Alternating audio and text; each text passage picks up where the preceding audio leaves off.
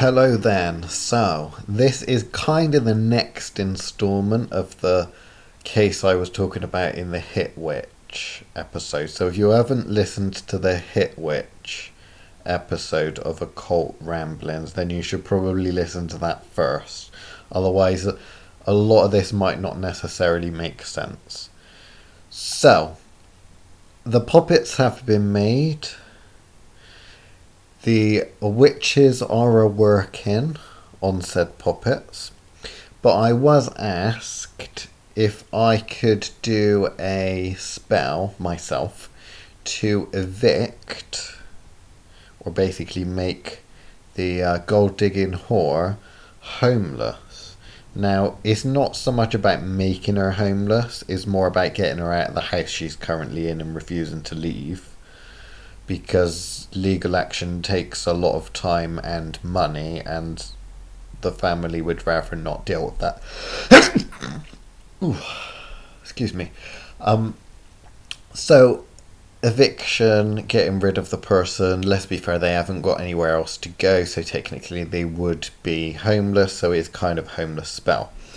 Um, now, I did joke a little bit about it on Feisty Witches, which offended at least one of you. So I am sorry for offending people. Um, I was making jokes about things that I shouldn't joke about, apparently, because certain people and things are protected, and other people and things like ginger people aren't protected. So it's okay to take the piss out of certain people, but not others, as I understand it. Personally, I find that bullshit because I believe in equality, but you know, I know we live in a world that likes to pretend that we're all equals when really we're not. So, anyway, how to make this gold digging whore homeless. Now, I could go and get a jar and I could do a jar spell with a pretty candle in or something like that, but let's be fair. I don't think that I should do that because that's fucking boring, right? I want to do something a little bit more fun. Now, this presents an interesting opportunity because we have Gold Digging Whore, who's in the house. Her partner, or the guy that she was uh, sucking dry in more ways than one, both financially speaking and bedroom speaking, um, he's dead now. She's going against his wishes, and obviously the paranormal investigator types and the um, those fearful of the dead will often say that it's a terrible thing to go against those that have passed and all that sort of thing because they might come back and haunt you. And here we go. So, this is my idea. Now, some people would think, well, conjure the person up, stick him in the house, and he can haunt the bitch right? I disagree with that. I don't like that idea. There, the people die for a reason, and when people die, it seems to be some kind of like death is a, a great mystery and a, a strange thing that people have to kind of really delve into deeper and really only it, it, takes a magical practitioner to find and understand the mysteries of death not mundanes now because they're all mundanes essentially apart from maybe the odd two or three trainee witches I've got going on, but they're very exper- inexperienced. So we've mainly got mundanes here. Rather than conjure up the spirit of the dead guy, because he's probably off, if he's uh, disintegrating or dissolving, it's probably best that he gets left to do that. By what I understand of what people have said, he's not attempted to come back, therefore, I'm not about to go and drag him back to this earthly plane. Therefore, I thought I'd settle on something far more exciting, which is something that I've done before, albeit not necessarily on this scale. I normally reserve this one for psychics and paranormal investigators. I've not really done this on a mundane before, partly because there's not any mundanes which I felt that I want to go this far out of my way to fuck about with. Um, the idea that I have is that obviously the bitch gold digging whore needs to get out of the house. So I'm thinking that the house should force her out. I I'm thinking that house should come alive. I I'm thinking that house should have a spirit that can act and move and do things within itself, so within the house.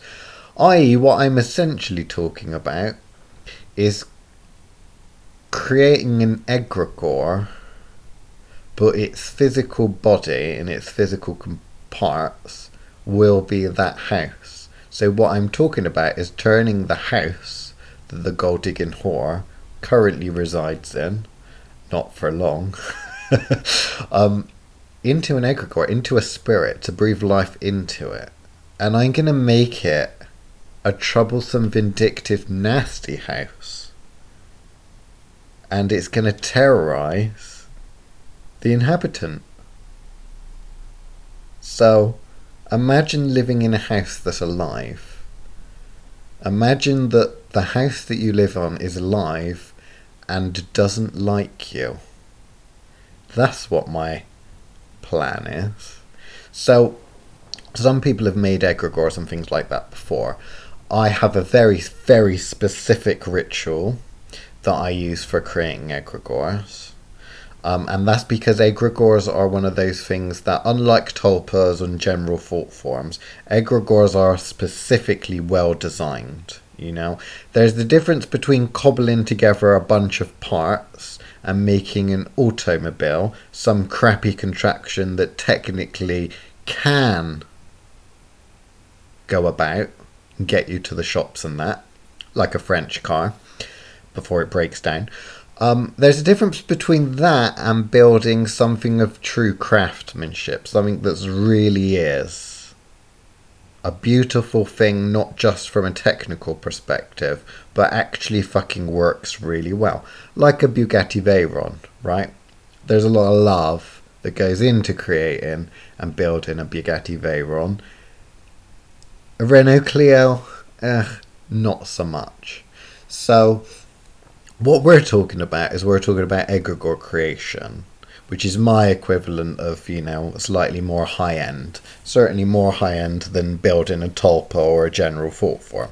This thing needs a personality, it needs a lifespan. It also needs to be carried into this world by the energies that exist that underpin this universe and underpin this world, which is partly what my ritual includes. You see, many people will take part of their own energy and breathe life into a spirit using their own energy. It's kind of like re- reproduction. Um, obviously, when a mummy and daddy love each other ever so much, they can do this certain special ritual that many do in the bedroom but don't necessarily need to do in the bedroom. Um, it can be done by the bins behind PC World. But there is this certain ritual, and then eventually, if the ritual goes right, a baby comes along, right? Now that takes reproduction, that takes gender magic to a certain extent, and physiology. Ooh, I can't say that word. Physiology and all that sort of stuff. And that creates life, brings the soul essentially into this world. With basic egregore creation, what you're normally doing is you're kind of chiseling off a little bit of your own. You're taking a little bit of that eternal spark that's inside you and using that spark to spark another spark. Yeah. So I don't tend to work like that. I might start the ritual like that, but I don't tend to just rely on that, which is why my egregores normally, if I do say myself, uh, do say so myself, are pretty badass because I get other things in on the action. So within this universe, this realm, obviously it's built upon certain foundational energies. Now, certain foundational energies essentially is our kind of magical periodic table. What what must exist for this universe to exist? Blah blah blah. Yeah. Some people will try to map them and categorize them. Often the planets are a good way of doing that to kind of put them as a placeholder so that you don't get too fucking confused because this is very fucking confusing.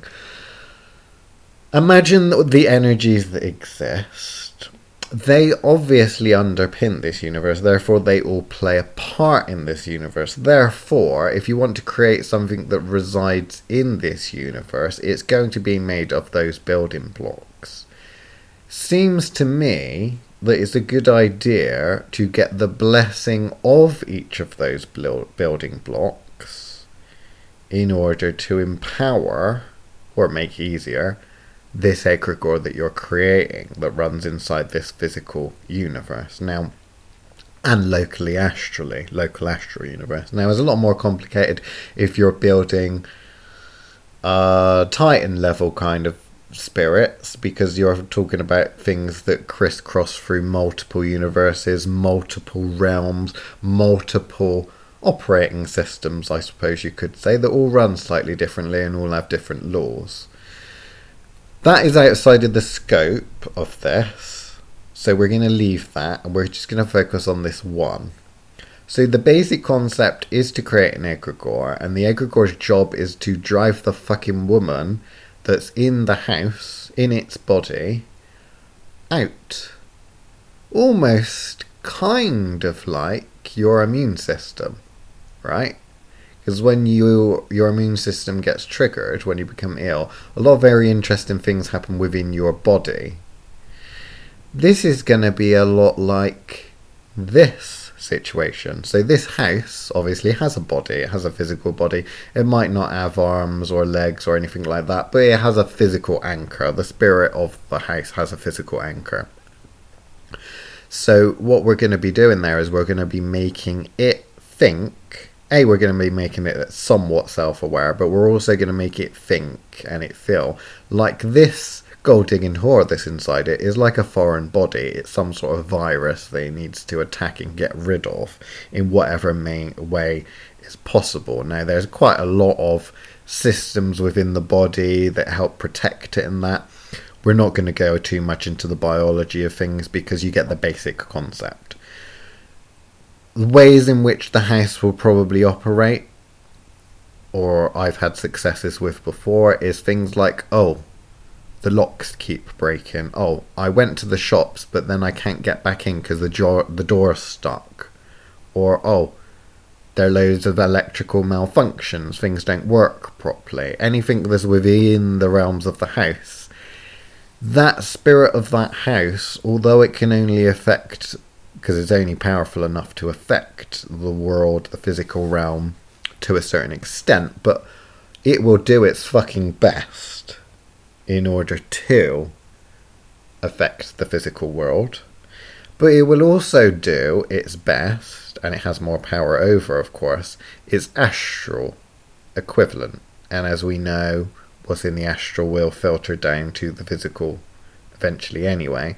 But if that astral house is there and we have a mundane person, where do you think that mundane person's astral body tends to reside? When, well, they don't astrally project because they're mundane, they don't know about such things. And if they did, they wouldn't fucking know how to do it. It's probably going to be somewhat local, isn't it? So, if the astral body is somewhat local, and the physical body is somewhat local to the uh, bad house. We'll just call it bad house. Um, then it's going to be quite easy for the house or the spirit of the house to interact with the person. So when this tends to happen, people will often equate it to spirit attack and that sort of thing because it is essentially a spirit attack, but it manifests in a similar way.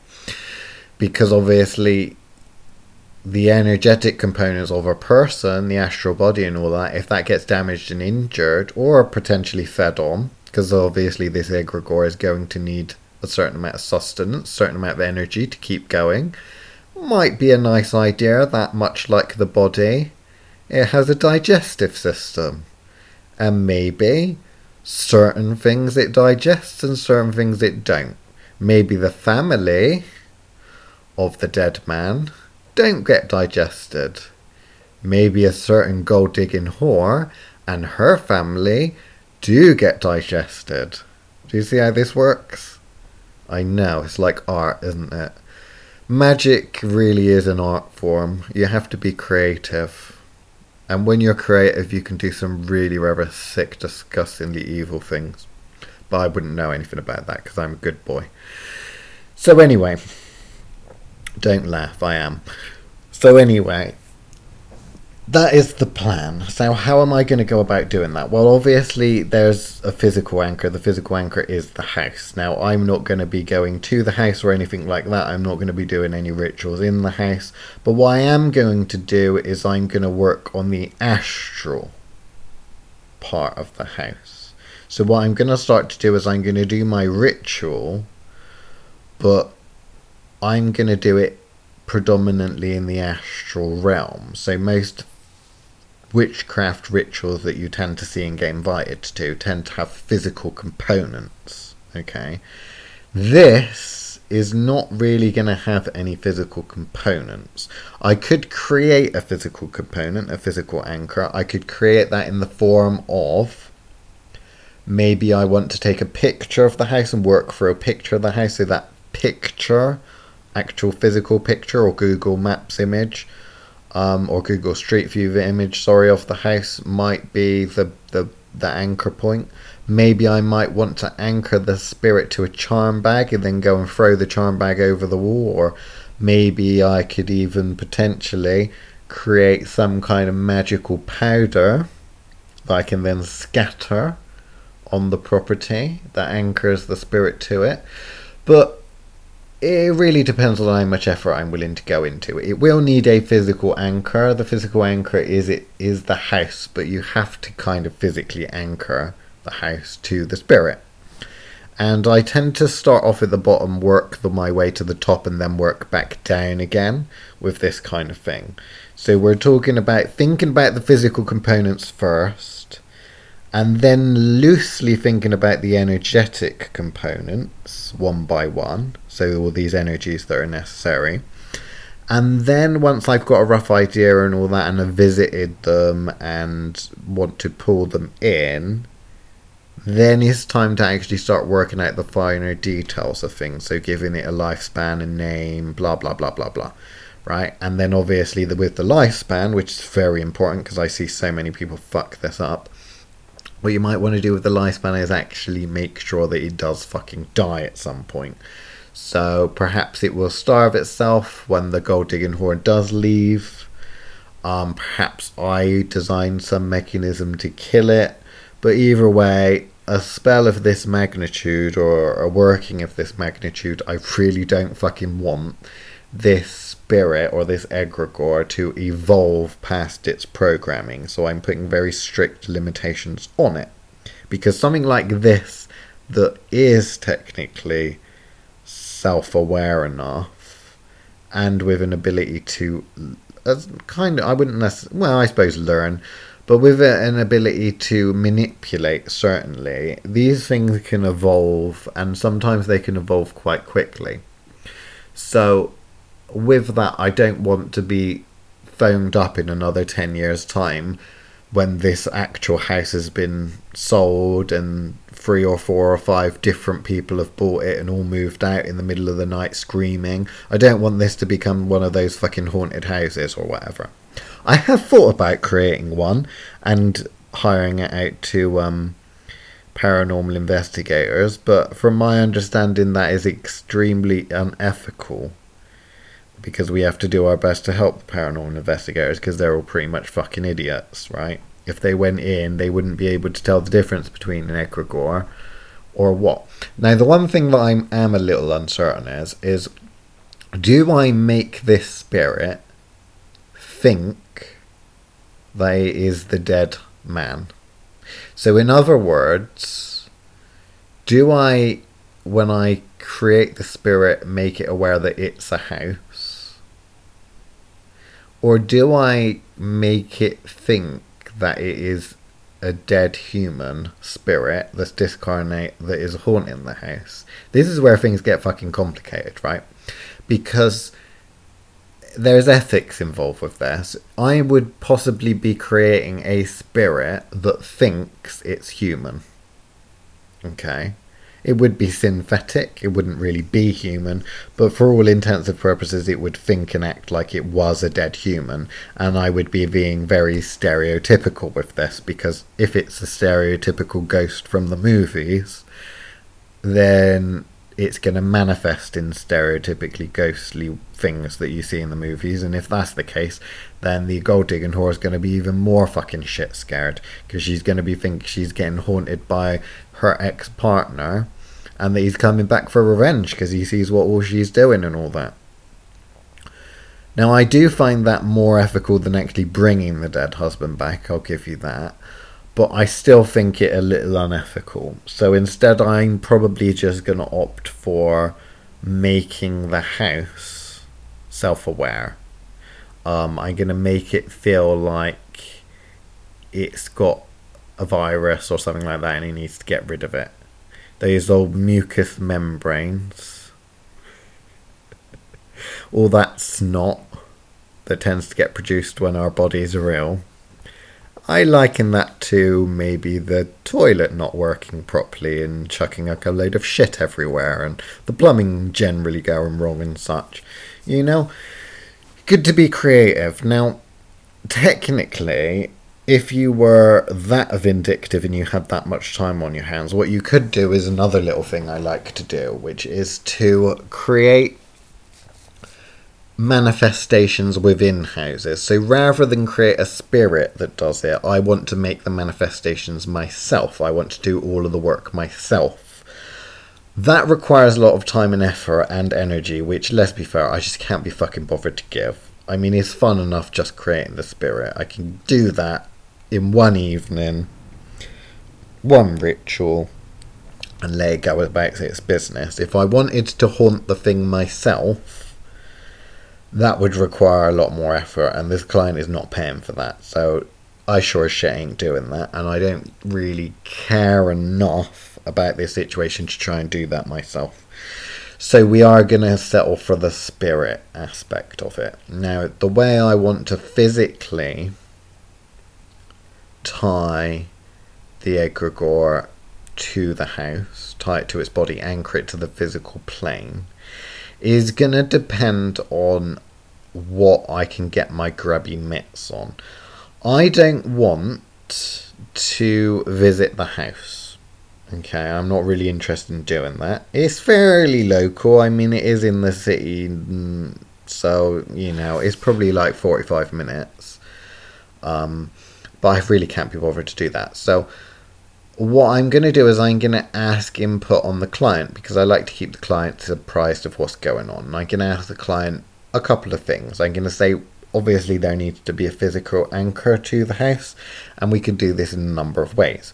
You can either steal something from the house, option one, like maybe gouge a little bit of mortar out of the bricks or steal some of the dirt from the garden or whatever the fuck it is. So stealing from the house, or we could just go and make something and put something in the house so it melds with the energies of the house. You know? Kinda like coughing your guts up on someone and making someone else ill, spreading, as it were. So the house kind of catches this. So I create the anchor to the spirit, make sure it's all working, and then spread that spirit out by essentially putting it in the house so that it kind of contagion contagion um, will haunt the house, the area. Um, or I could potentially do both, which is really a very, very uh, that's a very me thing to do. I particularly like doing this with gravel on people's driveways. Take something from their house, take it away, do my magical business, and then go and put it back. This to me feels better because this to me feels like I'm taking something that's already there and already a part of the house, manipulating it and then putting it back. That just feels right to me. It's the sort of way I like to work.